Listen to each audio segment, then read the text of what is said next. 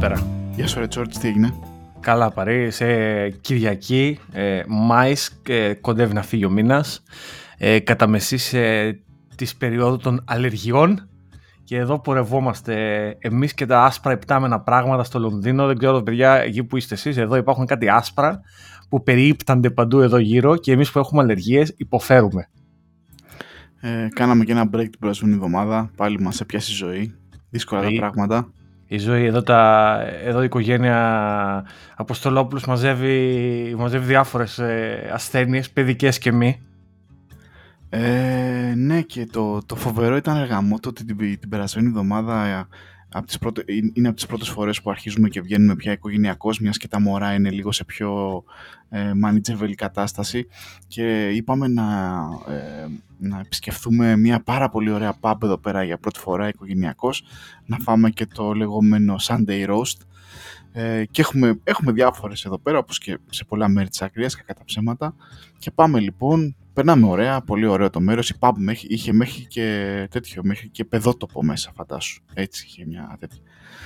Τρώμε το Sunday Roast, βέβαια λίγο βαρύ έπεφτε και τα λοιπά. Μετά από δύο ώρες, εγώ και η σύζυγος είμαστε στη λεκάνη και ξερνάμε λες και δεν υπάρχει αύριο. Ίσως από, τις, από τα χειρότερα food poisoning που έχω πάθει στη ζωή μου. Είναι άμα σου τύχει. Έχω πάθει τέτοιο από κοτόπουλο σε, σε σάντουιτς, Κοτόπουλο, ναι. ε, σε Subway. Είχα πάει στο διάλειμμα Subway με κοτόπουλο. Τρεις ώρες αργότερα δεν έχω ξαναβιώσει τέτοιο κεραυνό ενεθρία. Ένιωσα πιο άρρωστος από ποτέ στη ζωή μου. Ήταν τρο, τρομακτικό πράγμα η δηλητήρια πραγματικά, δηλαδή είναι άλλο πράγμα. Ναι, ναι και εδώ, εδώ στην Αγγλία γενικότερα το θέμα της υγιεινής σε πολλά εστιατόρια είναι, είναι πρόβλημα. Γι' αυτό και υπάρχουν και αυτά τα ratings τα οποία ακόμα τα βρίσκεις ακόμα και στο Deliveroo και στο Just Eat που που λένε ας πούμε ότι η καθαριότητα στο μαγαζί είναι από το 1 ως 5, είναι στο 3, στο 4, στο 5 κτλ. Τα εμπιστεύεις αυτά, άρα. δεν ξέρω. Υπά... δεν ξέρω, υπάρχει ένα σύστημα πάντως. Ε, τους έστειλα και email βέβαια, δεν μου απάντησαν. Μετά πήγα και στο Google Reviews, τους άφησα και ένα review κτλ. Ε, όχι ότι θα αλλάξει κάτι, απλά ε. πραγματικά ήταν πολύ δύσκολα. Ναι. Τέλος πάντων, ε, αλλά πιστεύω τα καφεδάκια σε βοηθήσαν γιατί είχαμε κάτι καφεδάκια. Το φίλο μας εδώ το, στο Σταύρο και τον Άγγελο ε, και τον Αντρέα. Σας ευχαριστούμε και τους για τα καφεδάκια. Τα πίνουμε στην υγεία σας. Ευχαριστούμε, ε, παιδιά. Και, και μετά τη δηλητηρίαση μας ανασηκώνουν. Έτσι, ναι. λοιπόν, έχουμε ετοιμάσει εδώ πέρα φραπεδάκια και καφεδάκια για να yeah. Ναι. δικάσουμε πάλι σήμερα με τις γνωστές φραπεδόβιες απόψεις μας, τις απόλυτες φραπεδόβιες απόψεις μας.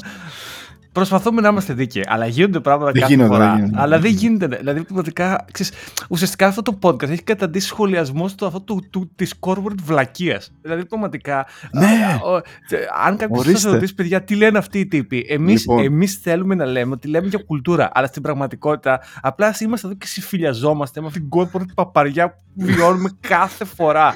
Λοιπόν, μόλις, νομίζω ότι μόλις βρήκαμε και το, την πρώτη στάμπα για μπλουζάκι που θέλουμε να φτιάξουμε, σχολιάζουμε την corporate βλακεία ή κάτι τέτοιο, ας πούμε. Ναι, ναι. Είμαστε, στο, είμαστε, στα, στα, είμαστε στα. να φτιάξουμε μπλουζάκια, by the way. Θα έρθουν μπλουζάκια το, το επόμενο διάστημα, Δι, να ξέρετε. Να, να, να, πούμε το. Δικάζουμε την corporate βλακεία ή κάτι τέτοιο, δεν ξέρω. Θα να μπορεί, να βάλω, μπορεί, να βάλουμε αυτό το, το δίκασα. Δηλαδή, νομίζω το δίκασα, νομίζω είναι. θα, το σκεφτόμαστε τι θα βάλουμε πάνω στο μπλουζάκι, αλλά έχουμε, μιλάμε με έναν καλλιτέχνη που μπορεί να μας βοηθήσει λιγάκι. Θα υπάρξουν μπλουζάκια, σας το υπόσχομαι αυτό και εγώ και ο Πάρη. Δηλαδή, θα γίνει δουλίτσα εδώ πέρα. Ε, αλλά θέλω να ξεκινήσω. Είχα σκοπό να ξεκινήσω με κάτι πιο light. Θα το, θα το αφήσω το light για το τέλος. Θέλω να ξεκινήσω με αυτό που εμένα προσωπικά με συμφίλιασε πιο πολύ τις προηγούμενες δύο εβδομάδες και έχει να κάνει με τις απολύσεις που γίνονται και συγκεκριμένα με τις απολύσεις που έκανε η Κλάρνα. Θα κάνω μια εισαγωγή να πω τι είναι η Κλάρνα. Η Κλάρνα είναι μια fintech company που αυτό το fintech πια σαν τα μπέρα και γίνεται αψιλοαιδία, αλλά τέλος πάντων, οι οποίοι αυτοί οι τύποι τι κάνανε, κάνουν ε, buy now, pay later. Δηλαδή πώς πας στα site και λες θέλω να αγοράσω τα παπούτσια 100 ευρώ, αλλά εγώ έχω 10 ε, και πλήρως σε 10 δόσεις και αυτό κάνουν.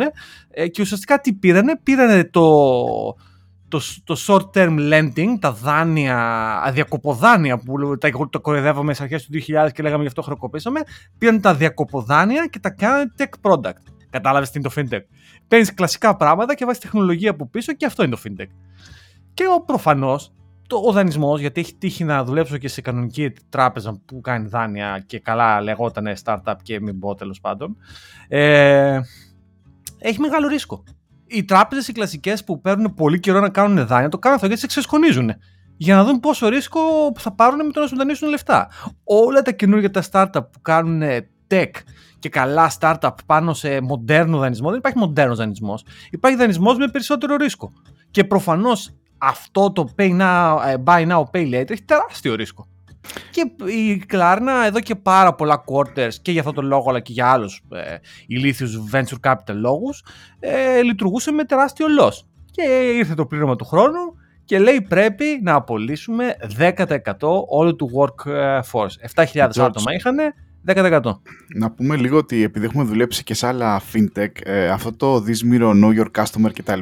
Παρόλο που λένε ότι όλοι το είναι πολύ καλοί κτλ η ταπεινή μου άποψη είναι ότι σε πολλές fintech ακόμα και established είναι πραγματικά υλοποιημένο της πλάκας. Πεδαριώδες. Πεδαριώδες. Απλά, απλά κάνουν, scratch το, κάνουν scratch στην επιφάνεια. Δηλαδή, δε, δε, το, είναι, και να, να δώσω να, λίγο μην πούμε, να μην πούμε τώρα τα άπλυτα. Είναι δύσκολο. Είναι δύσκολο. Είναι δύσκολο. Να πούμε ότι είναι πανδύσκολο. Το, και αυτό το KYC που το λένε Know Your Customer. Είναι πολύ δύσκολο να το κάνεις. Και θέλει πάρα πολλά resources, πάρα πολλά λεφτά και πάλι αυτοί που να ξεφύγουν θα ξεφύγουν. Ναι, οπότε γενικά υπάρχει ένα wave από ένα κύμα από εταιρείες γενικότερα established και που βγάζουν λεφτά που αν τύχει και δουλέψεις εσωτερικά δεις ότι βλέπεις ότι δεν είναι και πολύ. Δεν ξέρω βέβαια αν και στι κλασικές τράπεζες. Δηλαδή και κάποιες που έχω δει δεν, δεν μου γέμισαν το μάτι. Αλλά Όχι, δεν τράπεζες. Ίσως... Κάνεις λάθος, ναι. Απλά έχουν περισσότερο κόσμο. οι κλασικές τράπεζες ίσως έχουν και περισσότερα δεδομένα από παλιά. Ναι. Δεν ξέρω αν τα χρησιμοποιούν ή όχι. Μπορεί κτλ. Δεν ξέρω. Αυτό που θέλω να πω εγώ βέβαια για να γυρίσω πίσω στην Κλάρνα, το να απολύσεις 10% του, παγκόσμιου, του προσωπικού παγκοσμίως είναι πολύ δύσκολο πράγμα. Γιατί η κάθε χώρα υπόκειται σε διαφορετικές ε, νομοθεσίες.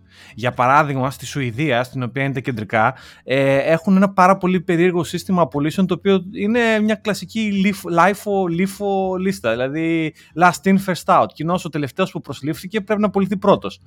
Και προφανώς οι παιχταράδες αυτή στην κλάνα αυτό δεν τους συμφέρει οικονομικά και πήγαν και απολύσαν τους παλιότερους. Γιατί, γιατί προφανώς αυτή τη στιγμή αυτοί παίρνουν περισσότερα λεφτά, γιατί δεν ξέρω μετοχές, γιατί, γιατί δεν ξέρω τι λόγους έχουν και γιατί προφανώς θέλουν να κάνουν offload τους ακριβούς υπαλλήλους και αρχίζουν να προσλαμβάνουν φθηνότερους. Δηλαδή, να το ξέρετε, αυτό που θα γίνει κλάνα θα κάνει πάλι προσλήψη. Αυτό το 10% θα το προσλάβει πάλι. Απλά θα το προσλάβει σε offshore ε, τοποθεσίε στην Ινδία, στη, στην Ρουμανία, στη Βουλγαρία. Ποιος να ξέρει πού, ανάλογα πόσα λεφτά έχουν και πόσο βαθιά είναι διατεθειμένοι να βάλουν το χέρι στην τσέπη. Αυτό και, αυτό είναι και, και αυτό είναι και μια μικρή υπενθύμηση προς όλους τους φίλους μας οι οποίοι αρέσκονται να μένουν μια ζωή σε μια εταιρεία ότι Στάνταρ πράκτης, παιδιά. Αυτό θα μπορεί και να συμβεί στο live. Στο, στο, τίποτα, ναι, τίποτα δεν είναι σταθερό. Μην βάζετε όλα τα, ξέρω εγώ, όλες τις ελπίδες σας σε έναν οργανισμό γιατί κάποια μέρα μπορεί κάποιος ας πούμε να σας κόψει τα πόδια και ναι αυτό δηλαδή μην γίνεστε lifers ας πούμε εκτός αν έχετε πολύ καλό λόγο ναι, αυτό βασικά είναι. Μην γίνεστε lifers γιατί δεν υπάρχει lifer. Δηλαδή η εταιρεία ίδια δεν σε θέλει να είσαι lifer. Δηλαδή ε, θα, θα, θα κάνουν αυτά τα, τις αφεμάξεις κάθε τόσο για να και καλά φέρουν καινούριο αίμα. Δεν είναι στάνταρ αυτό. Αλλά ο τρόπος με τον οποίο το έκανε η Κλάρνα και ε, γιατί George η φίλια σας, θα σου πω γιατί. Γιατί αρκετούς από αυτούς τους απολύσανε με pre-recorded message over Zoom. Δηλαδή, κάνανε pre-record ένα message, γιατί είναι uncomfortable να πας να κοιτάξεις τον Πάρη στα μάτια και να του πεις Πάρη, η θέση έγινε redundant, συγγνώμη, αύριο δεν δουλεύεις εδώ. Είναι πανδύσκολο, σαν ανθρώπινο. Αλλά η λύση δεν είναι να κάνεις record τον εαυτό σε βίντεο και να το στείλεις με email. Δηλαδή, μιλάμε για τρομακτική. Ε, προσπαθώ να βρω μια λέξη που να μην είναι μπινιλίκη αυτή τη στιγμή, αλλά μιλάμε για τρομερή απαταιωνιά. Μπινιά. Δηλαδή, τρομερή μπινιά, πραγματικά. Δηλαδή, δηλαδή, πραγματικά ε, με εξοργήσει σε ανθρώπινο επίπεδο. Δηλαδή, τον άλλον, ο άλλος παρετήθηκε από την προηγούμενη δουλειά. Πέρασε 700 γύρω ηλίθιες συνεντεύξεις. Τον προσέλευε στην κολομάδα σου. Έφαγε στη μάπα όλη τη βλακεία με τα documentations δεξιά και αριστερά. Ξεκίνησε να δουλεύει και τον απολύσει. Γιατί οι περισσότεροι από αυτούς ήταν σχετικά καινούργοι ε, στην εταιρεία και τους στέλνεις pre-recorded message. Τι, τι συμπεριφορά. Τέλος είναι ε, πραγματικά. Ε, ναι. Αυτή, αυτή είναι η κορπορετήλα. Τι να κάνουμε; Αυτή, είναι, αυτή μας δίνει δουλειά, αλλά από την άλλη αυτή μας παίρνει και τη δουλειά. Α, αλλά πρέπει να μην έχουμε αυταπάτες. Γιατί καμιά φορά λέμε για τα startups και τα λοιπά και τι ωραία που αυτό μια οικογένεια και θα αγκαλιαστούμε όλοι γυμνοί και θα κυλιστούμε στα χωράφια. Παιδιά, αυτά είναι χαζουμάρε. Ε. Είναι μια corporate εταιρεία όπως είναι όλες οι άλλες. Απλά εκεί που θα έρθει η Sony και θα σου πει Εδώ είμαστε corporation, υπάρχουν κανόνες, ε, δεν ξέρω εγώ τι και θα πεις Έχει τη λύθη. Οι άλλοι αυτοί και καλά startup θα σου πούνε Όχι, δεν έχουμε κανόνες, απλά να φορά τη σερτ. Ε, δεν ε, πάνε τα πουκάμισα εδώ πέρα και όχι την Παρασκευή πρέπει να πίνεις μπύρες. Άντε και εσύ και το τη σερτ και η μπύρα να πούμε. Γιατί όταν θα έρθει η ώρα για τις απολύσεις, πάλι την ίδια συμπεριφορά θα κάνετε. Σωστό. Μια πολύ καλή δικάσιμος εδώ πέρα και μια υπενθύμηση λοιπόν ότι όπως είπαμε οι εταιρείες μας δίνουν ε, δουλειές, σταθερότητα αλλά από την άλλη όταν δεν τους βγαίνει business is business, δεν είναι τέτοιο ε, δεν είναι εκκλησία ας πούμε για ε, φιλοπτωχοτάμιο ε, και είχαμε, κι άλλο, και είχαμε κι άλλο μετά, κορπορατικό περίεργο. Αυτό δεν ήταν το. Αυτό ήταν oddity ήταν η, η VMware, πρώτα απ' όλα να πω το εξής τι πάρει. Με το που είδα εγώ τη VMware στις, ε, στις ειδήσεις, ήμουν σε φάση πώς ακούς για έναν παλιό καλλιτέχνη που βγάζει άλμπουμ και λες έλα ρε ζει ακόμα ο τάδε. Ξέρεις, με, τη, με, με τη VMware έγινε ακριβώς το ίδιο. Έγινε τώρα μια εξαγορά. Μας πεις πάρει τι έγινε με την εξαγορά. Και βλέπω το όνομα της VMware και λέω, Έλα ρε φίλε, υπάρχει ακόμα η VMware. Πώς επιβιώνουν αυτοί οι τύποι. Η, η VMware υπάρχει ακόμα. Συγγνώμη. Αυτός ο Βίχας δεν λέει να μας αφήσει. Η VMware υπάρχει ακόμα, όπως έχουν πει και πολλοί bad guys εδώ πέρα στην private κοινότητα, η οποία έχει ξεπεράσει τα 100 άτομα. Είμαστε έτοιμοι για Είμαστε πάνω από 100 παιδιά. NFT. Λοιπόν, είναι αρκετά big σε πελάτες οι οποίοι διατηρούν ε, private clouds και πραγματικά έχω γνωστούς στην Ελλάδα σε βιομηχανίες, εργοστάσια που έχουν κάποιο infrastructure και χρησιμοποιούν αρκετά τη virtualization πλατφόρμα της έτσι ώστε να έχουν virtual ε, ε, τερματικά ας πούμε για κόσμο, μπουρμπούρ, μανταλάκια. Επίσης η VMware είναι γνωστή και στο Java κόσμο γιατί είναι η εταιρεία η οποία έχει αγοράσει μια εταιρεία η οποία λέγεται Pivotal η οποία είναι η, οποία είναι η εταιρεία που βρίσκεται πίσω από ένα πολύ γνωστό framework στον κόσμο της Java, το Spring. Ε, όπως και να έχει, η VMware πάπαλα εξαγοράστηκε εναντί 6 δις ή 62. Μπορεί να λέω και βλακίες τώρα. Ε, από την Broadcom. Άλλο αυτό. Η Broadcom δεν είναι αυτή που φτιάχνει τσιπάκια, hardware, ε, integrated τσιπάκια και χαζομάρες ναι. που μπαίνουν σε διάφορα. Τι σχέση έχει τώρα η Broadcom. Φτιάχνει και σερβερικά και τέτοια και network equipment κτλ. Ε, εγώ δεν ξέρω, δεν έχω context πολύ, δεν, δεν μπορώ να καταλάβω τη, την τέτοια, τη, το λόγο της αγοράς. Σίγουρα η VMware δεν ήταν και σε πορεία, ας πούμε, ε, ε, ε όπως λες και εσύ, άρχισε και γινόταν irrelevant σιγά σιγά ή θα γινότανε οπότε ίσως ήταν καλή φάση για αυτούς. Τώρα τι, τι, τι, τι θεωρεί ότι η Broadcom θα, θα κερδίσει από όλο αυτό; Προφανές μάλλον το πελατολόγιο της σε όλους αυτούς τους ε, non-cloud ας πούμε private, ε, private infra ε, πελάτες.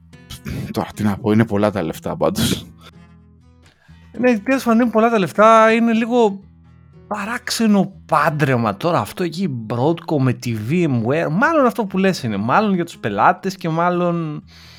Απλά ξέρεις την είδα αυτή την είδηση και λέω τι λες ρε φίλε, κοίτα να δεις τώρα ε. Δηλαδή blast from the past, κοίτα δύο τα ονόματα και η Broadcom και η VMware. Με wow, ξέρεις. Πάντως όλη αυτή, όλη αυτή η φορά που έχει βρει πολλά tech, το tech γενικότερα ας πούμε και στην Αμερική και στην Ευρώπη νομίζω θα δημιουργήσει και άλλες ζυμώσεις δηλαδή με τις μετοχές να πηγαίνουν στα τάρταρα ε, τις όποιες απολύσεις, τις όποιες αναδιοργανώσεις ίσως δημιουργήσει και άλλες ευκαιρίες για κάποιους ξέρεις, να αρπάξουν ή να, να κάνουν ένα way out. Γενικότερα ε, παράξενη καιρή νομίζω.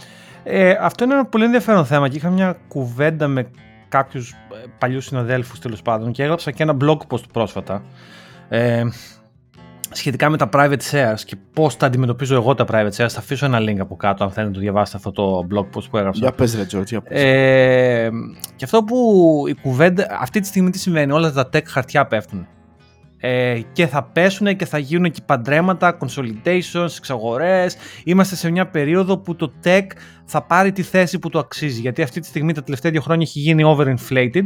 Η αξία του έχει μεγαλώσει πάρα πολύ. Δεν ήταν στην πραγματικότητα τόσο μεγάλη η αξία του και το market ουσιαστικά το κάνει regulate. Εγώ αυτό πιστεύω ότι θα γίνει στο τέλος. Θα ξανανεβεί δηλαδή το tech, δεν θα μείνει στα επίπεδα που είναι τώρα, δεν θα ανεβεί στα επίπεδα που ήταν πριν. Δηλαδή όσοι αγοράσανε ε, full on μεγάλες, ε, κάνανε μεγάλα χαρτιά τύπου όλα μέσα στην Tesla ή όλα μέσα στο ε, δεν ξέρω στο Zoom ή όλα αυτά δεν θα ξαναπάρουν τις τιμές που πήραν στο peak απλά τουλάχιστον να μετριάσει τα, τα losses αυτή είναι η δικιά μου η άποψη τελεία αυτό δεν έχει τόσο σημασία γιατί αυτά είναι publicly traded χαρτιά Εκεί την είδες λίγο Warren Buffett και αγόρασε συμμετοχές. Τέλος πάντων, δικά σου τα γένια, δικά σου και τα χτένια, κακώς το έκανες αυτό να το έκανες.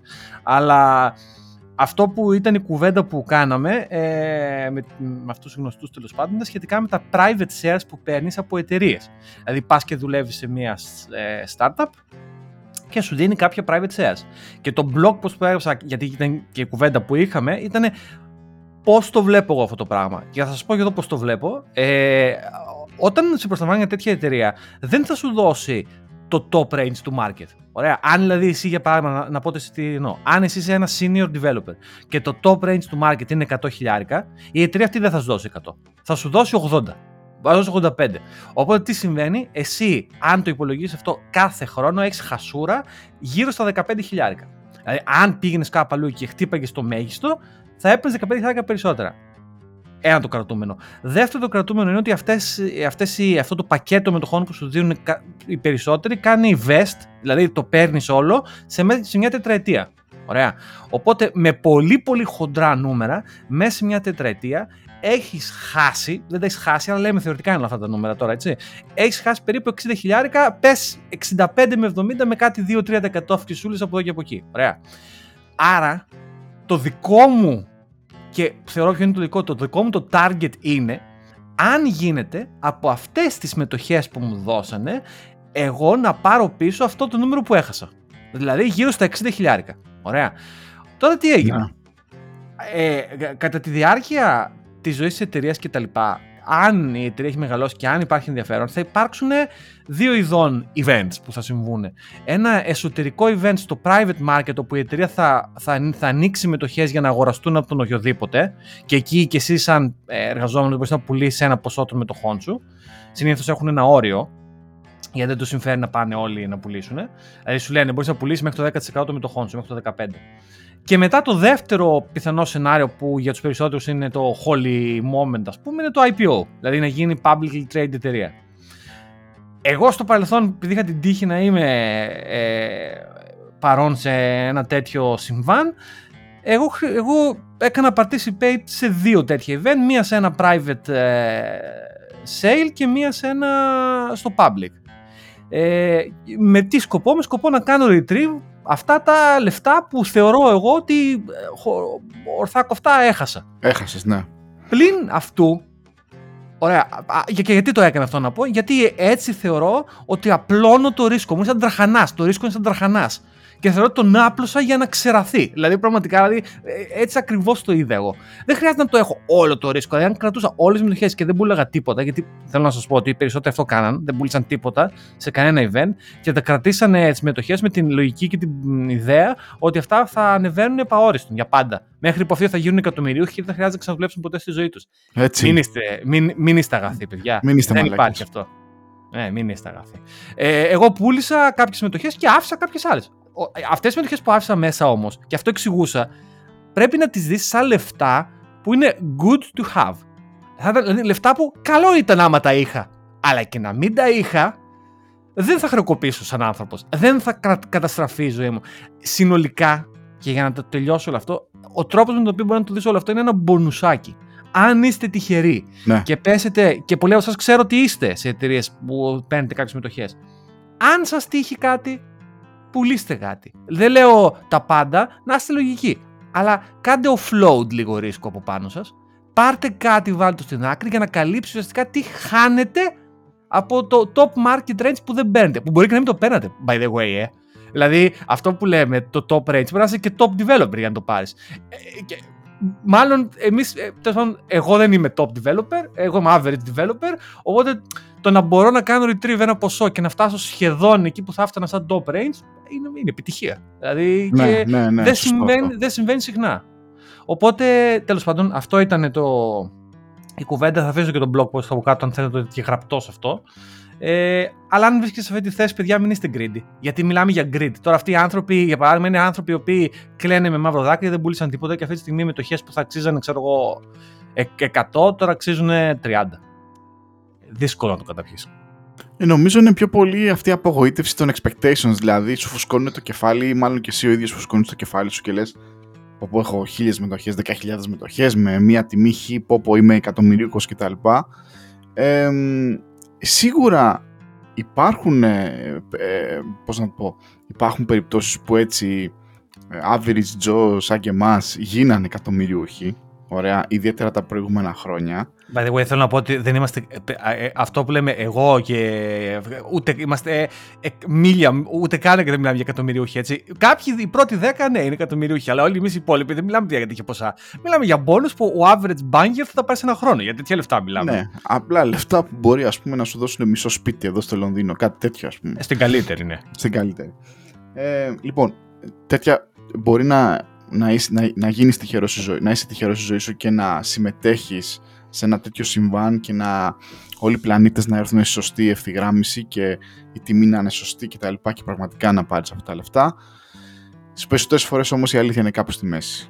Και εκεί πέρα έρχεται ο George και λέει ας πούμε ότι καλό είναι ας πούμε αν αποδεχτείς αυτή την πραγματικότητα ότι υπάρχουν κάποιες κινήσεις που μπορείς όχι να κερδίσεις σούπερ, αλλά τουλάχιστον να μην βγεις χαμένος, ιδιαίτερα όταν η αγορά πηγαίνει πάνω κάτω, ας πούμε, και τελικά αυτό το υποτιθέμενο μελλοντικό σου κέρδος το βλέπεις ξαφνικά μέσα σε μία νύχτα εκεί πέρα, εκεί πέρα που λες πω, πω καλά έχω και 500.000 λίρες σε μετοχές ξαφνικά να είναι 100 ή 50 ή δεν ξέρω εγώ τι ή τίποτα. Γενικά ε... στα markets μην αφήνετε λεφτά που δεν είστε διεθμένοι να χάσετε ένα ποσό των χρημάτων τουλάχιστον. Και σκληρή αλήθεια, αλλά είναι δυστυχώς αυτό ένα financial knowledge, και το έχουμε ξαναπεί σε αυτή την εκπομπή πολλές φορές, το οποίο δεν το έχουμε οι Έλληνες καθόλου.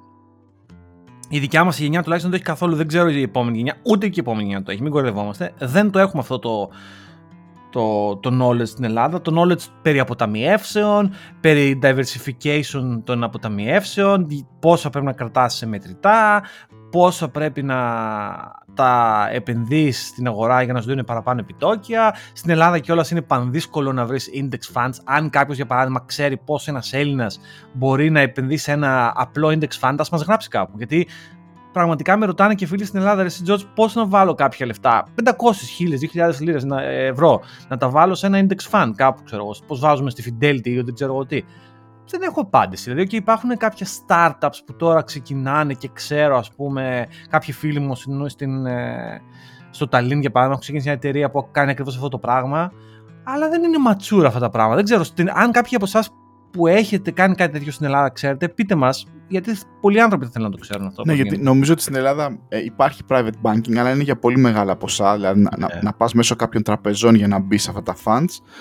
Ε, το έχουν ρωτήσει και εμένα πολλοί φίλοι μου. Ή ξέρω εγώ, μερικές φορές τους ε, έδειχνες εφαρμογές όπως το free trade και τους έλεγες ναι, να ναι. με το πάτημα. Άσχετα τώρα αν είναι καλό ή όχι, έτσι. Με το πάτημα ενός κουμπιού πήρα, ας πούμε, ένα δέκατο της μετοχής Tesla ή οτιδήποτε.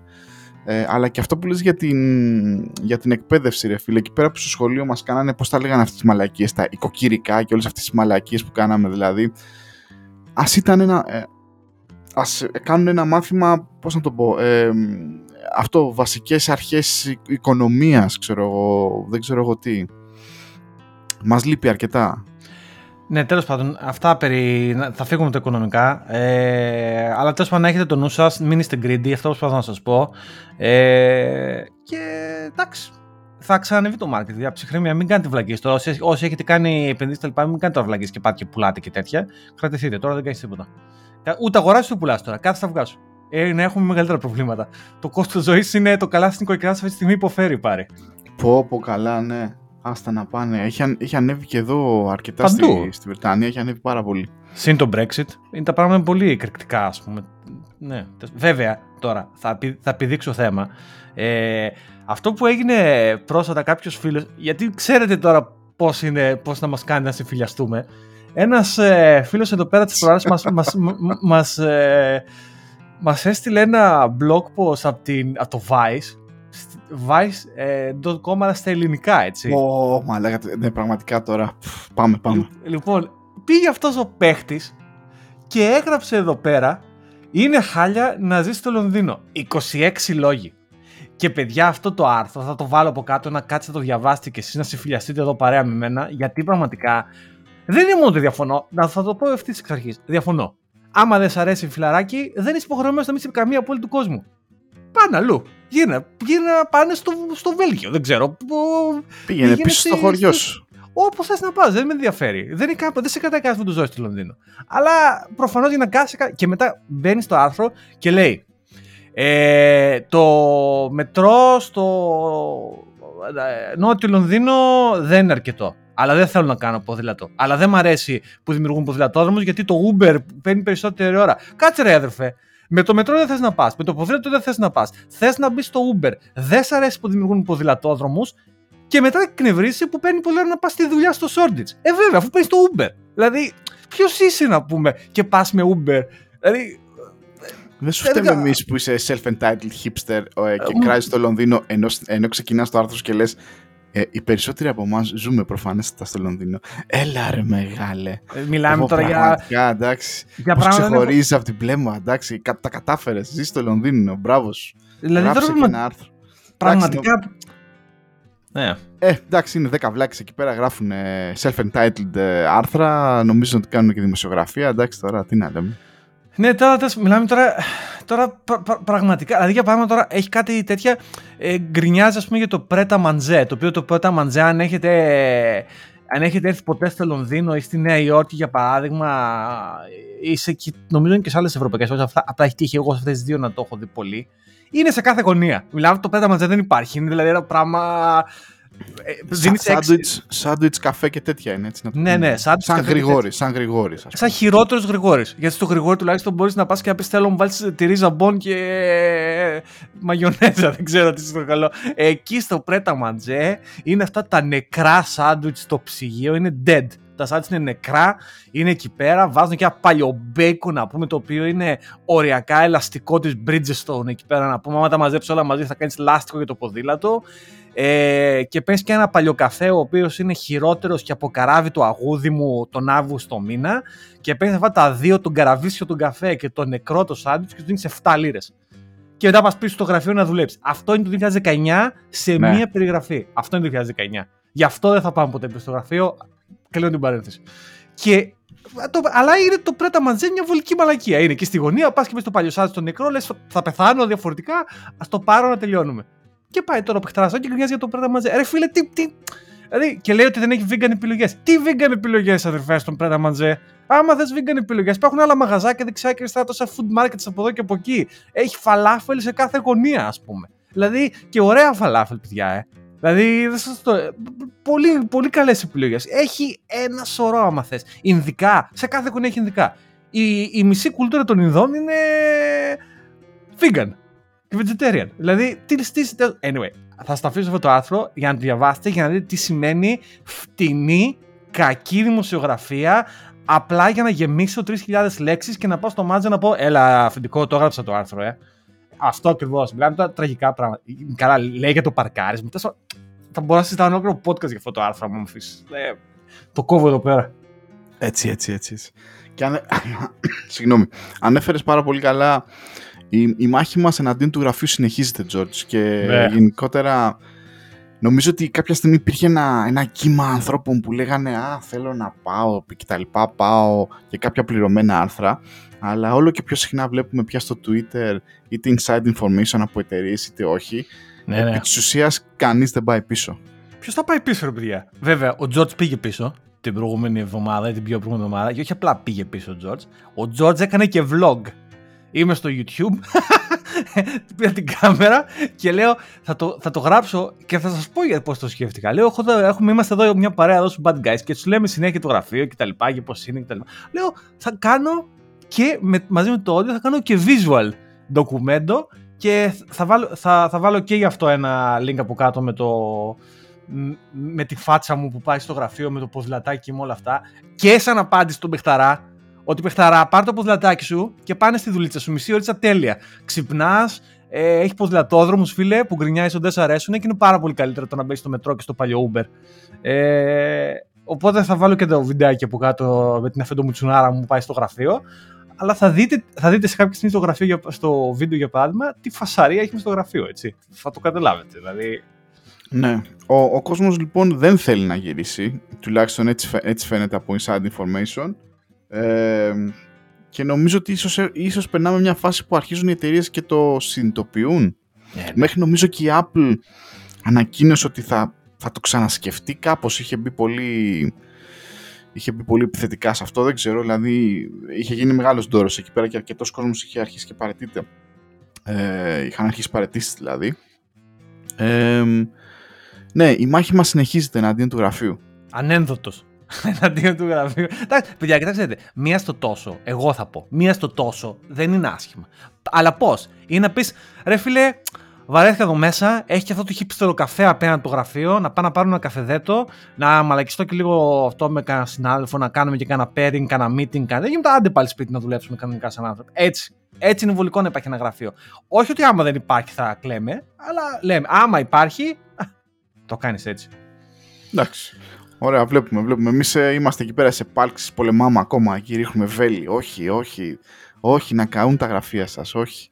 Πάρει να πούμε λίγο και για security κάτι που ένα security practice το οποίο το αντιμετωπίζεις κάθε τόσο και σου σπάει τα, τα νεύρα και το ξέρω ε, αυτό το που οι ελληνικές εταιρείες και ιδιαίτερω δε οι ελληνικές εταιρείες του δημοσίου που έχουν αυτό το καταπληκτικό security measure το οποίο μπλοκάρουν τις IP από το εξωτερικό. Ρε φίλε, εντάξει, okay, εντάξει, δεν είναι τώρα first world problem αυτό, αλλά έγαμίσου να πούμε, εντάξει, δηλαδή από ό,τι φαίνεται με τις πληροφορίες που έχω ε, η, ε, ξέρουμε ότι υπάρχει αυτή τη στιγμή ένα, μια κίνηση έτσι, ανανέωσης και πολλές, πο, πολλές νέες ηλεκτρονικές υπηρεσίες του δημοσίου έχουν δημιουργηθεί, μπουρου, μπουρου, μπουρου, μπουρου. Από ό,τι φαίνεται όμως οι ηλεκτρονικές υπηρεσίες του δημοσίου μάλλον χωρίζονται σε δύο φατριές. Αυτές που τις νέες υπηρεσίες που είναι γύρω από το νέο υπουργό και που κάνει δουλειά, δεν ξέρω εγώ τι, δεν θέλω να αναφέρω ονόματα γιατί τη καλή δουλειά δεν γίνεται από τον υπουργό, γίνεται από ανθρώπους πραγματικούς. Και από το κλασικό παραδοσιακό, να πούμε, δημόσιο με τις κλασικές υπηρεσίες του, όπου για κάποιο λόγο κάποιοι έχουν αποφασίσει και λένε ότι αν η IP σου δεν είναι από την Ελλάδα, η σου, ας πούμε, σε μπλοκάρω. Γιατί ρε φίλε, γιατί με μπλοκάρεις, ας πούμε; Εδώ πέρα υπάρχουν εταιρείες οι οποίες πουλάνε ας πούμε πράγματα παγκοσμίως και παίρνουν το ρίσκο να φιλτράρουν χώρες, IP κτλ. Γιατί δεν το κάνεις κι εσύ, ας πούμε. Δεν είναι τόσο δύσκολο. Γιατί πρέπει να με μπλοκάρεις; Γιατί πρέπει να μπαίνω με 15 διαφορετικά VPN, ας πούμε; Σιγά, τι, τι, τι έχει γίνει εδώ πέρα; Αυτό με, το, με, τη, με τις IP μεταξύ είναι, είναι εντελώς, ε, εντελώς σπαστικό, ειδικά με τις ναι. δημόσιες υπηρεσίες. Δηλαδή είμαστε Έλληνες του εξωτερικού και θα είμαστε εννοείται με IP εξωτερικού. Okay, ε, εγώ τώρα ε, ε, έτυχε και βρήκα το Nord, by the way, άμα, άμα είστε σε αυτή τη φάση. Το NordVPN έχει ε, ελληνικό VPN server, το οποίο δουλεύει μέχρι και να δεις Champions League από το Mega χθες. Ε, Οπότε είναι καλό, το προτείνω αν σας έχει βάλει το ελληνικό κράτος σε αυτή τη δυσχερή θέση και πέρα από το VPN. Ε, αλλά είναι τραγικό ρε παιδιά. Αυτό είναι, να σου πω, είναι security measure αυτό παλιά. Δηλαδή Φτηνό. πιστεύω τώρα ότι οι hackers που θα κάνουν ένα coordinated attack ας πούμε δεν θα μπουν από remote servers ε, ε, ή οτιδήποτε ας πούμε δεν θα το παρακάμψουν αυτό. Δηλαδή πού, πού πάμε; Από τι σε προστατεύει, είναι... από το παιδάκι ας πούμε που θα κάνει script attacks ξέρω εγώ, στο ping σου ή δεν ξέρω εγώ. Δεν, δεν καταλαβαίνω. Τέλος πάντων, εντάξει, είναι... σιγά το πρόβλημα, αλλά. Ε, εντάξει, αυτό είναι απλά κλασική περίπτωση μαζί με τα ξεράκια και τα χλωρά. Δηλαδή, OK, okay, προφανώς φοβάσαι για από άλλα κράτη επιθέσεις, κράτη να μιλάμε ονόματα, να με θίγουμε κτλ. OK, okay, I get it, εξωτερική πολιτική και όλα αυτά. Αλλά μαζί με τα ξερά, ας πούμε, αυτό ακριβώς και και τα χλωράκια επίσης αν είναι sophisticated το hacking attack, ε, δεν νομίζω ότι αυτό θα τους σταματήσει, αλλά in any case. Και τώρα που λέμε για ελληνικό δημόσιο, να πω ότι την περασμένη εβδομάδα με ειδοποίησαν ότι επιτέλους τα χαρτιά που είχαμε κάνει στα μωρά το περασμένο καλοκαίρι, τον περασμένο Μάιο, για να τα δηλώσω για να πάρουμε ελληνικό διαβατήριο. Τώρα φτάσανε στην υπηρεσία. Με τα πόδια στο... πηγαίνουν πάρει τα χαρτιά. Δεν ξέρω, ρε φίλε, και τώρα φτάσαν στο Δήμο.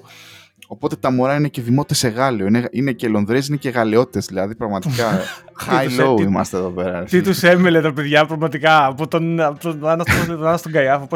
Είναι, είναι αυτό που λέμε city city σου. Άντε να μην ποθώ. Ναι. city παντού. Γάλλιο city, London city παντού. Ε, μπράβο. Βίρονας και η Αγγελική τα, τα, τα τέκνα. Και, και μάλιστα δηλωμένοι στο Camden. Δημότες Camden. Οι... Δημότες Camden και Γάλλιο. Δεν τα βγάζει αυτά πουθενά. Οπότε ανοίγει, ανοίγει ο δρόμος για να βγάλουμε διαβατήριο και στην Ελλάδα πια. Άντε, πολύ ωραία. Ε, να βγάλετε το διαβατήριο, να, να τελειώνετε με αυτά τα θέματα. Ε, αλλά ναι, ε, αυτά. Ε, εγώ όπως είπα, σας είπα τώρα, τώρα ξέρω και στο, και στο vlogging, παιδιά. Ο, ο Πάρης ξέρω ότι δεν τα γουστάρει. Είναι λίγο, είναι λίγο κριντζάρι με αυτά τα θέματα. Εντάξει, είναι, είναι καθαρά προσωπικό μου θέμα αυτό. Δηλαδή, επειδή δεν, δεν μου αρέσει να βλέπω τον εαυτό μου στη, σε, σε, σε βίντεο. Ε, φανταστείτε, θα, θα πω τώρα ένα μυστικό εδώ πέρα. Με τη γυναίκα μου νομίζω δεν έχουμε κάτσει να δούμε καν το βίντεο του γάμου μας. Ε, το, ναι, έχω ακόμα, το έχω ακόμα σε πλαστικό, δεν το έχω, δεν το έχω Εντάξει, δει. Να σου πω κάτι, δεν ξέρω, να πω συνηθίζεις, δηλαδή, εγώ να πω το εξής πώς έγινε αυτό με το vlogging, για να, να δώσω λίγο context. Επειδή λείπω πολλά χρόνια και με, ναι, με τους δικούς μου μιλάμε, αλλά μιλάμε, ξέρεις, με το τηλέφωνο, με μηνύματα. Κάποιο σημείο και μετά ανακάλυψα ότι, ξέρεις, τους λέω όλα αυτά τα πράγματα για μέρη, για τοποθεσίες, αλλά δεν έχουν visual τρόπο να να το δουν. Και άρχισα να του στέλνω βίντεο. Ε, με έβγαζα το κινητό και έκανα σαν vlog, αλλά ξέρεις, τράβαγα ένα βίντεο που ήμουν στο πάρκο και τους έδειχνα. Α, ναι, για ξέρω εγώ, βγήκα για καφέ. Και α, ε, ξέρω εγώ, το πάρκο που είναι δίπλα στο σπίτι έχει μια μεγάλη λίμνη. Ξέρεις, δεν μπορώ να το καταλάβω. Δηλαδή, από τη Λαμία τώρα. Δεν έχει ίχνος πράσινη Λαμία, όπως και όλες οι ελληνικές τσιμεντουπόλει.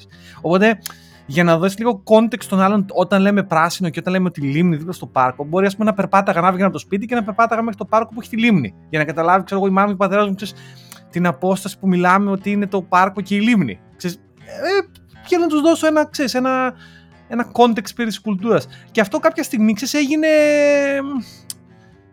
φυσιολογικό. Το έκανα ρε παιδάκι μου. Αλλά αυτά τα βιντεάκια τα έχω, τα έβαζα στο YouTube men για να του στείλω ένα link να τα δουν και μπορεί να τα στείλουν και σε, στην, δεν ξέρω, σε κάποιον.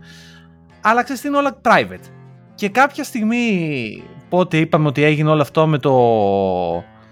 Ε, που πήγα στο γραφείο, ε, λέω, δεν το κάνω ε, να, να το κάνω public, οπότε εντάξει απλά ξέρεις, λίγο κάπως του βάλα μια μουσική από κάτω, έβαλα κάτι subtitles, ξέρω εγώ εδώ και εκεί, γιατί το δεύτερο βίντεο για παράδειγμα που έκανα, έκανα ένα δεύτερο βιντεάκι που είχα νοικιάσει μια κάμερα και την ψιλοτέσταρα και, και άνοιξε και μια καινούργια γραμμή του μετρό στο Λονδίνο και ήθελα να το κάνω και σαν ντοκουμέντο. Ε, πάλι ας πούμε θα το έστειλα στους δικούς μου, αλλά και έκανα το αντίθετο. Εκεί το έκανα στα αγγλικά και έβαλα ελληνικούς υπότιτλους στο YouTube. Δηλαδή, εντάξει, εκεί τώρα είμαι στη φάση που πειραματίζομαι εγώ με μένα. Δηλαδή, ξέρεις, ε, κάνω εγώ το κέφι μου. Δεν είναι πολύ ενδιαφέρον να σου πω την αλήθεια να γίνω YouTuber ή οτιδήποτε από όλα αυτά. Αλλά ξέρεις, είναι ε, ένα, ένα top-up στο χόμπι που έχω με τη μουσική και το, με, με, το, με, με, τη φωτογραφία και το βίντεο. Δηλαδή, ξέρεις, κάπως αυτό είναι έτσι ένα, ένα έτσι παραπανίσιο... Όχι ρε φίλε, ναι. καλά κάνεις. Άμα γουστάρεις κιόλας γιατί θέλουν και χρόνο αυτά και υπομονή, ιδιαίτερα με τα μοντάζ και τα λοιπά, αν θες να το... Δηλαδή όσο υποθέτω ότι όσο θέλεις να κάνεις και κάτι καλύτερο, θα πρέπει να ξοδέψεις όλο και περισσότερο χρόνο σε μοντάζ και δεν ξέρω εγώ τι. Αλλά προφανέστατα είναι ένα πολύ ωραίο, δηλαδή μια ωραία σχολεία όσο έχεις χρόνο ε, και διάθεση. Ε, απ' την άλλη βέβαια αυτό που λες για τις εικόνες είναι πάρα πολύ σωστό. Τη δική μου μπορεί έχει, έχει βοηθήσει πολύ αν ας πούμε μπορούν οι δικοί σου να ταξιδεύουν. Οι δικοί μου γονείς τα τελευταία χρόνια, ιδιαίτερα με τα παιδιά, το τελευταίο 1,5 χρόνο δηλαδή, έχουν ταξιδέψει αρκετά και εδώ ξέρουν πια την περιοχή πάρα πολύ καλά. Οπότε ξέρεις, έχουμε δημιουργήσει και ένα κοινό κώδικα επικοινωνίας. Α, ξέρω εγώ, πήγα στο Τέσκο, ξέρω που είναι το Τέσκο, πήγα στο πάρκο, α, ήρθε η γάτα του γείτονα, ξέρω εγώ κτλ. Βοηθάει και αυτό πολύ. Προφανέστα όταν δεν μπορούν να έρχονται τόσο συχνά οι γονείς σου, εντάξει, είναι και πιο δύσκολο. Ναι, απλά ε, έχουμε και ένα φίλο μας, ο Στάθη, για το Στάθη. Ο οποίος Στάθης το κάνει αυτό λίγο παραπάνω καιρό. Και, και ο Στάθης λίγο χοντρικά. Εντάξει, ο Στάθης έχει πιο πολύ βιντεόγραφοι ενδιαφέρον. Δηλαδή, του αρέσουν και τα κατζετάκια. Έχει και τα, τα ωραία του τα drone, κάνει ωραίες εικόνες. Μας έχει δείξει και με τον μπάρ εκεί πέρα, κάνει όποτε βρισκόμαστε. Οπότε έχω το Στάθη τον οποίο τον βλέπω που τα κάνει αυτά και φάση, Α, ωραία φάση που τα κάνει ο Στάθης, μου αρέσει. Και ο Στάθης με την ίδια φάση. Δηλαδή, ξέρεις, πάει βγαίνει με τη, με τη σύντροφό του, ξέρω εγώ, κάπου διακοπές και ε, ξέρεις, κάνουν ένα vlog. Ξέρω εγώ, όταν είχαν πάει, κάνει ένα vlog και πάει μου άρεσε πάρα πολύ όταν πήγανε στην, ε, στο Βέλγιο. Θα βρω ένα link, θα το βάλω και το Στάθη από κάτω. Ε, ειλικρινά μου αρέσει. Δηλαδή, ξέρεις, ε, αυτά τα βιντεάκια αποκτήσανε λίγο μια cringy χρειά, ειδικά με κάτι vloggers, ας πούμε, τύπου Casey Neistat, που κάνανε κάτι υπερβολικά πράγματα, ξέρεις, με ηλεκτρικά πατίνια, μέσα στη μέση του δρόμου και κάτι high production βλακείες κτλ. Ωραίος ο Casey, μ' άρεσε, αλλά θέλω να πω ότι αυτό που, που, ο τρόπος με τον οποίο το κάνω εγώ και ως ένα μεγάλο φόνο το κάνει και ο Στάθης και λίγο έως έναν βαθμό ανακάλυψα, δεν το ήξερα μέχρι σχετικά Θα το κάνει ο Ευθύμης Μπλέτσας. Εγώ δεν θυμώ, δεν ήξερα ότι ο Ευθύμης Μπλέτσας είχε κανάλι στο YouTube κτλ. Ξέρω ότι κάποιοι έχετε γνώμη για τον Ευθύμη. Εμένα ο Ευθύμης μου αρέσει σαν άνθρωπος, δεν ξέρω, μου φάνηκε ευγενικός. OK, okay, μου ψιλοαρέσει εμένα σαν χαρακτήρας ο ευθύνη. Είναι ανάλαφρος. Ε, ανάλαφρος, ωραίο. Ναι, ρε, εσύ κάτι τέτοιο θες. Δηλαδή, ο άλλος πήγε κάπου ένα ταξίδι και σου λέει Α, να, αυτό είναι το δικό μου το perspective, πώς περάσαμε στη, στη Γάνδη, ξέρω εγώ, ή δεν ξέρω πώς το καλό πήγες, ας πούμε.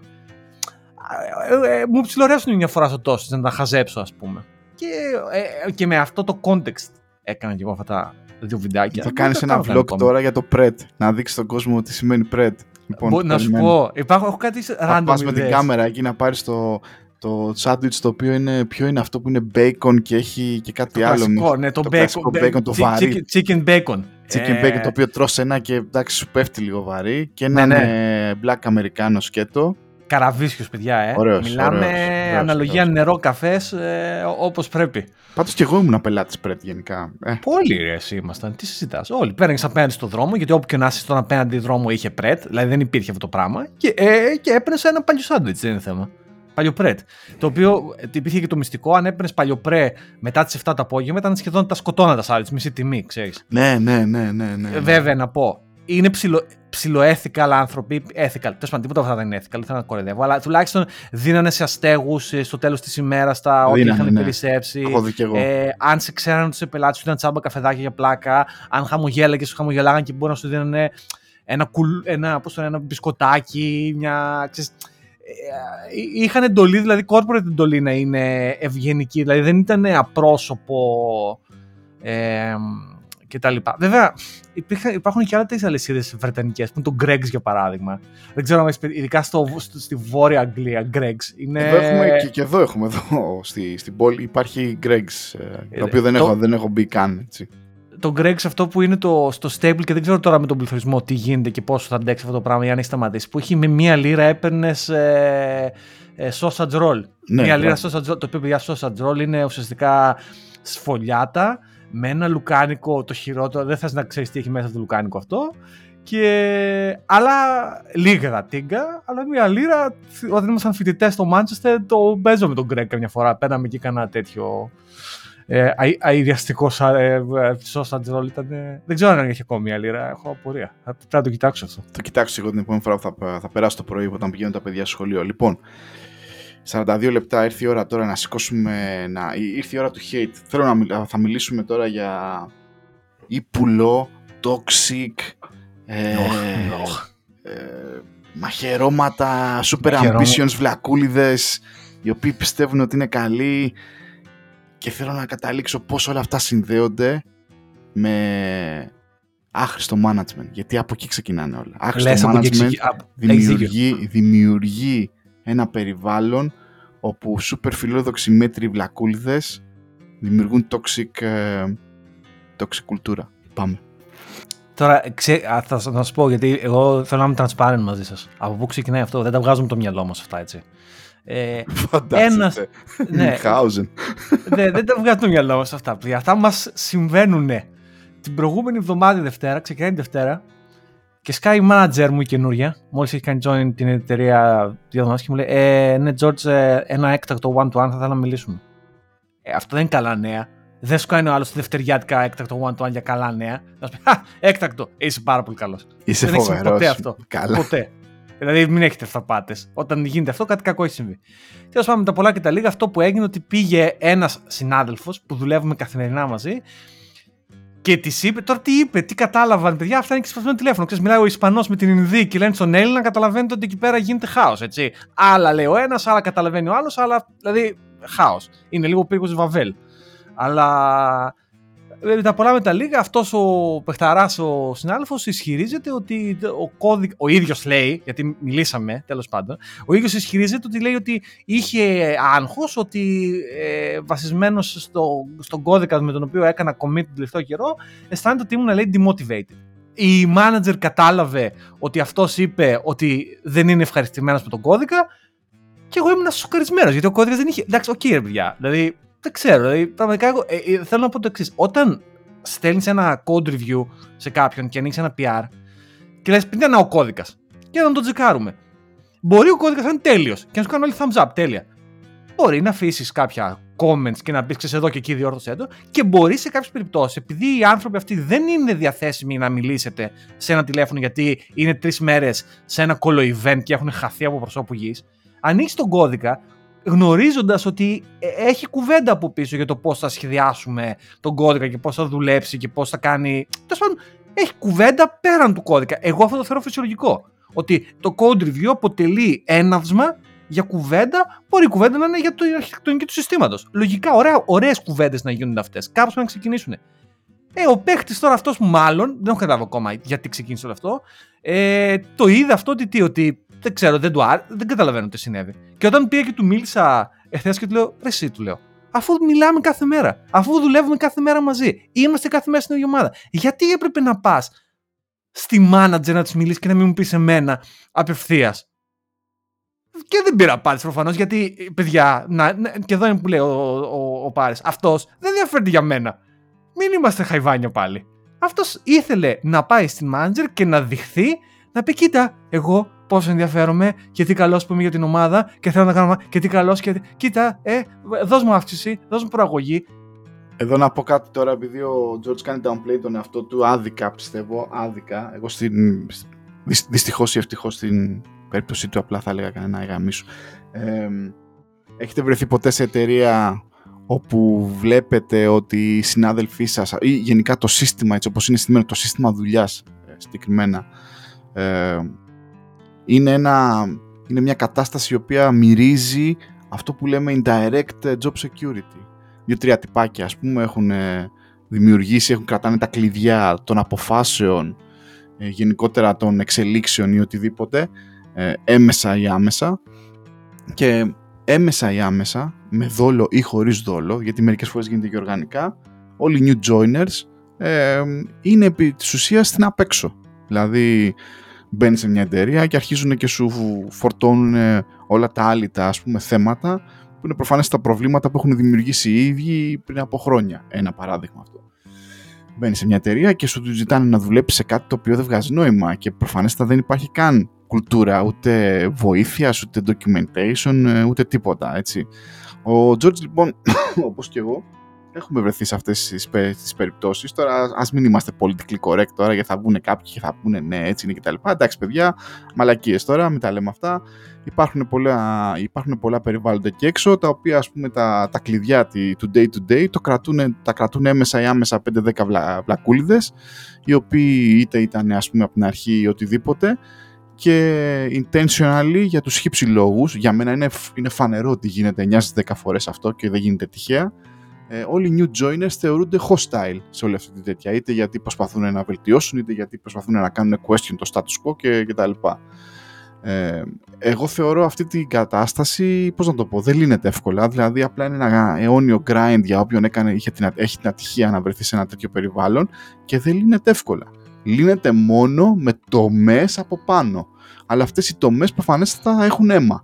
Δηλαδή θα πρέπει να θυσιάσεις είτε αυτούς που ήρθανε, είτε να συνεχίσεις με αυτούς που σου σε κρατάνε από τα, άντε να μην πω τη λέξη. Ναι, αυτό ακριβώς. Δηλαδή, αυτό ακριβώς είναι. Ότι, γιατί όταν αυτοί οι άνθρωποι είναι 4 και 5 χρόνια στην εταιρεία και ουσιαστικά χτίσαν αυτό το σύστημα και έχουν δημιουργήσει τα προβλήματα, δεν τους κατηγορώ. Δεν δημιούργησαν τα προβλήματα γιατί μπήκε ο άλλος και λέει Κάτσε να διαλέξω. Ε, αλλά έτσι είναι η εντροπή, ρε παιδί μου. Τα πράγματα τελικά γίνονται χαοτικά. Και έρχεται ένας άνθρωπος και σου λέει Φίλε, οκ, καταλαβαίνω γιατί το έκανες αυτό το τότε έτσι, αλλά πλέον τη σήμερα ημέρα δεν το κάνουμε αυτό το πράγμα. Υπάρχουν καινούργια εργαλεία τα οποία κάνουν τη δουλειά μας πιο εύκολα. Και πρέπει να κάνουμε διαφορετικά. Αλλά δεν μπορούμε να το ξεριζώσουμε, πρέπει να πάμε increment, incrementally εκεί πέρα. Και υπάρχει γιγάντιο resistance, ρε παιδί μου, και προφανώς υπάρχει και demotivation την πρώτη δικιά σου. Λες, ο κύριε φίλε, τότε άμα με, με έφερες εδώ για να κάνω ξέρω, AngularJS από, το, από 7 χρόνια πριν, θα σου ζήταγα άλλα λεφτά στο τέλος ημέρα, αν είναι να έκανα τέτοια σκατοδουλειά. Δηλαδή, γιατί δεν. Το ξέρεις, δεν αξίζει. Φέτο μου έκανες, μου, μου πούλησες άλλη δουλειά. Δεν είναι η δουλειά αυτή. Anyway. Ναι, είναι, είναι φοβερό, ρε George, πόσες πολλές εταιρείες, established εταιρείες, ουσιαστικά, άμα τις παρατηρήσεις μέσα, δεν μπορούμε να πούμε ονόματα κτλ πραγματικά, ιδιαίτερα στο tech κομμάτι, κρέμονται από τα τέτοια συγκεκριμένων individuals και οποιαδήποτε σου προσπάθεια να, ξέρεις, να κάνεις question τουλάχιστον όλο αυτό το πράγμα μπορεί να σε, να, να, να σε βάλει σε πολύ δύσκολη θέση. Εμένα τουλάχιστον μου έχει τύχει. Η θέση ήταν ε, της πόρτας. Ε, δεν μπορούμε να συνεχίσουμε μαζί, ας πούμε. Ε, δεν εντάξει, δεν, άμα, άμα δεν δουλεύει, δεν δουλεύει. Είναι πολύ ωραίο pattern, παιδιά, αυτό γενικά. Ε, ξέρεις, η, η, ουσία είναι, η, ουσία είναι ότι πρέπει να κάνεις υπομονή γιατί ξέρεις αυτοί οι άνθρωποι δεν θέλουν να χάσουν τη θέση την οποία κερδίσανε όπως την κερδίσανε ε, και χρησιμοποιούν οτιδήποτε ε, διαθέσιμο έχουν στη βαρέτρα τους ρε παιδί μου. Τώρα αυτό το συμβάν που έγινε ε, να σου πω την αλήθεια δεν με εκνεύρισε εκείνη την ώρα γιατί ήταν απρόπτο, το βρήκα λίγο ξέρεις, λες και ήρθε ο άλλος και δεν θέλω να το πω πισόπλητο μαχαίρωμα γιατί το κάνω δραματικό χωρίς λόγο, αλλά ήταν λίγο μια βλακία. Λες και πάτησα σκατά στο πεζοδρόμιο, ξέρω εγώ ξαφνικά. Ξέρεις, λες και βγήκα για περίπατο και πάτησα σκατά. Ξέρεις, λες ρε, πούστη ήταν ανάγκη πρωί-πρωί. Ε, αυτό, δηλαδή έτσι, έτσι, το, έτσι το ένιωσα. Αλλά είναι φτηνό παιχνίδι και εκείνο που μιλάει ο Πάρης για, για management. Γιατί το γεγονός ότι η manager δεν το είδε αυτό ήταν πολύ transparent. Δηλαδή, δεν ξέρω, ε, ε, εγώ το βρίσκω. Αν ερχόταν ήμουν εγώ μάτζερ και μου έλεγε αυτό το πράγμα αυτός ο άνθρωπος. Δεν θα έλεγα, OK, κάτσε να μιλήσω στον στο, στο, George. Θα έλεγα, του μίλησες. Έχετε μιλήσει για αυτό το, ε, το τέτοιο. Και αν μου έλεγε όχι, θα του έλεγα, ναι, μίλα του ρε παιδί μου, μίλα του και αν ο άλλος είναι defensive, είναι επιθετικός ή δεν ξέρω εγώ τι, δεν το δεχτεί κτλ. Ξαναέλα να μου πεις να δούμε πώς μπορούμε να το κάνουμε. Αλλά θα έλεγα, μίλα του εσύ, δεν θα πάω σαν τη δασκάλα να του πω γιατί κακό παιδάκι δεν έπαιξες με τα αυτοκίνητα με το άλλο το παιδάκι. Ε, δεν είναι management αυτό. Δεν είμαστε εδώ πέρα. Τι είναι αυτό; Και δυστυχώς αυτό, αυτό που περιγράφεις είναι 9 στις 10 φορές το management το οποίο βιώνουμε περισσότεροι, γιατί τα έχουμε ξαναπεί αυτά και δικάζω, βγάζω το όπλο και το φραπέ μαζί. Το βάζω γιατί παιδιά έχετε βάλει άσχετους να τρέχουν τεχνολογικές ομάδες. Και οι οποίοι κάνουν resort σε αυτό, στη δασκάλα. Αυτό θυμούνται από το δημοτικό, ας πούμε, σε mode δασκάλα. Έχετε βάλει άσχετους τεχνολογικά, έχετε βάλει άσχετους να κάνουν managed developers έχετε βάλει μέτριους ή κακούς developers να γίνουν manager και αυτές τι μαλακίες του στυλ, εντάξει, ε, μπορεί να είσαι κακός developer να γίνεις καλός manager κτλ. Εγώ, παιδιά, δεν ξέρω, σας ρίχνω όλο το φραπέ στη μούρη και σας λέω ότι δεν το πιστεύω. Έτσι. Εντάξει, ναι, προφανέστατα. Ε, ε, επανέρχομαι, δεν, δεν συμφωνώ με τον Νίλον που λέει ότι πρέπει να είσαι να πούμε, ο φοβερός γαμάτος coder για να γίνεις engineering manager. Αλλά αυτά τα εντάξει και να είσαι και λίγο μέτριος και είναι διαφορετικά τα skills. Όχι παιδιά, πρέπει να έχεις ένα average, pragmatic level of skills αν θες να κάνεις manage engineering ομάδες, εντάξει. Τέλος. Πάρτε το φραπέ τώρα. Αυτά. Αυτά, αυτά γίνανε. αυτά συμβαίνουν παιδιά. Και, και, και αυτά, πώς να σου πω, ξέρεις, έχει τη ζωή και ε, ξέρεις, σε, δεν θέλω να σε δικαιώνει. Δηλαδή, πραγματικά, λες, το Μάσβε είναι ηλίθιο. Δηλαδή, ξέρεις, και δεν θέλω να κατη... δεν θέλω να λέω ότι όλοι οι μάντζε, μην το παίρνετε έτσι. Υπάρχουν όντως καλοί, έχουμε φίλους καλούς μάντζερ. Γεια σου, Βαγγέλη. Ε, αλλά θέλω να σου πω ότι υπάρχουν και αυτοί οι άνθρωποι και αυτοί οι άνθρωποι χαλάνε τη σούπα για όλους. Δηλαδή, ξέρεις, είναι πλειοψηφία. Δεν είναι πλειοψηφία. Δεν το ξέρω να σου το πω με σιγουριά. Αλλά ξέρω ότι έχω συναντήσει αρκετούς κακούς μάνατζερ. Και μάλλον φταίει που δεν υπάρχει και καμία ιδιαίτερη εκπαίδευση. Πώ πηδάς από engineer σε manager. Ε, με trial and error. Κατάλαβες. Οπότε, ε, ό,τι βγει. Abomination. Τι να πεις, υπομονή. Αυτά. Λοιπόν, δικάσαμε. 53 ολόκληρα λεπτά πάρει. 53 λεπτά. Τα καταφέραμε και αυτή την Κυριακή. Θα επανέλθουμε, ελπίζουμε. Σαν να επανέλθουμε. Όλοι έτσι, ε, λέμε, ε, όλοι έτσι λέμε, αλλά τέλος πάντων κάποια στιγμή επανερχόμαστε. Το σύστημα κάνει recover, ας πούμε. Κάποια στιγμή. Ναι, ναι, είμαστε fault tolerant. Δηλαδή κάθε τόσο μπορεί να πέφτουμε λίγο, αλλά ε, έχουμε επανεκκίνηση. Είναι, δουλεύει καλά αυτό το πράγμα. Αυτά. Λοιπόν, ε, πάρει καλή εβδομάδα να έχουμε. Καλή εβδομάδα. Θα είναι μισή για μας εδώ πέρα. Α, ναι, έχουμε τεράστιο. Έχουμε ε, αργία και μετά γιορτάζουμε το Ιωβιλέο της ε, βασίλισσας ε, Ελισάβετ. Το Platinum, 70, το χρόνια, στη, 70 χρόνια είναι αυτό πάρε, πόσο είναι; Ναι, όχι, νομίζω γίνεται κάθε 20 χρόνια, έτσι. Α, αλλά όχι κάθε 20 χρόνια από την κάθε αρχή. 10. Κάθε 10. Κάθε 10 νομίζω, ναι. ναι, ναι. Από τα 40 χρόνια και μετά, δηλαδή ναι, δεν το ναι. κάθε 10 χρόνια. Τέλος πάντων, ναι, ναι. Εδώ είμαστε η χρόνια, οι κάτι θίτσε θα κάνουν και πάρτι να πούμε. Εντάξει, και πρέπει να κάνεις και εσύ, ε, το αυτό, ότι πρέπει να κάνεις και εσύ, να συμμετάσχεις και εσύ στο πάρτι. Τι να κάνω, ναι, στείλαμε και εμείς 10 λίρε, ας πούμε, που μας ζητήσανε, γιατί πρέπει να κάνουμε blend in. Ξέρω, τώρα γιορτάζουμε τους βασιλιάδες. Τι να πω, δεν ξέρω, αλλά γάμψε τα. Ε, καλά, η Βασίλισσα του μεταξύ 70 χρόνια στη δουλειά του. Φαντάζεστε να ήσασταν στην ίδια δουλειά 70 χρόνια με το, με το ζαβό το γιο σας, ας πούμε, ξέρω εγώ, και την οικογένεια και όλο το συμφερτό το σόι και να πρέπει να χαμογελάς. Πέθανε ο άντρας εκεί. Δεν δικαιολογώ τη Βασίλισσα. Είναι. Έχω γνώμη συγκεκριμένη για, για το θεσμό.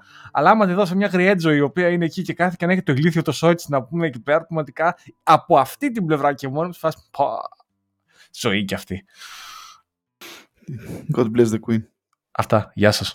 Γεια σας χαρά. Γεια χαρά.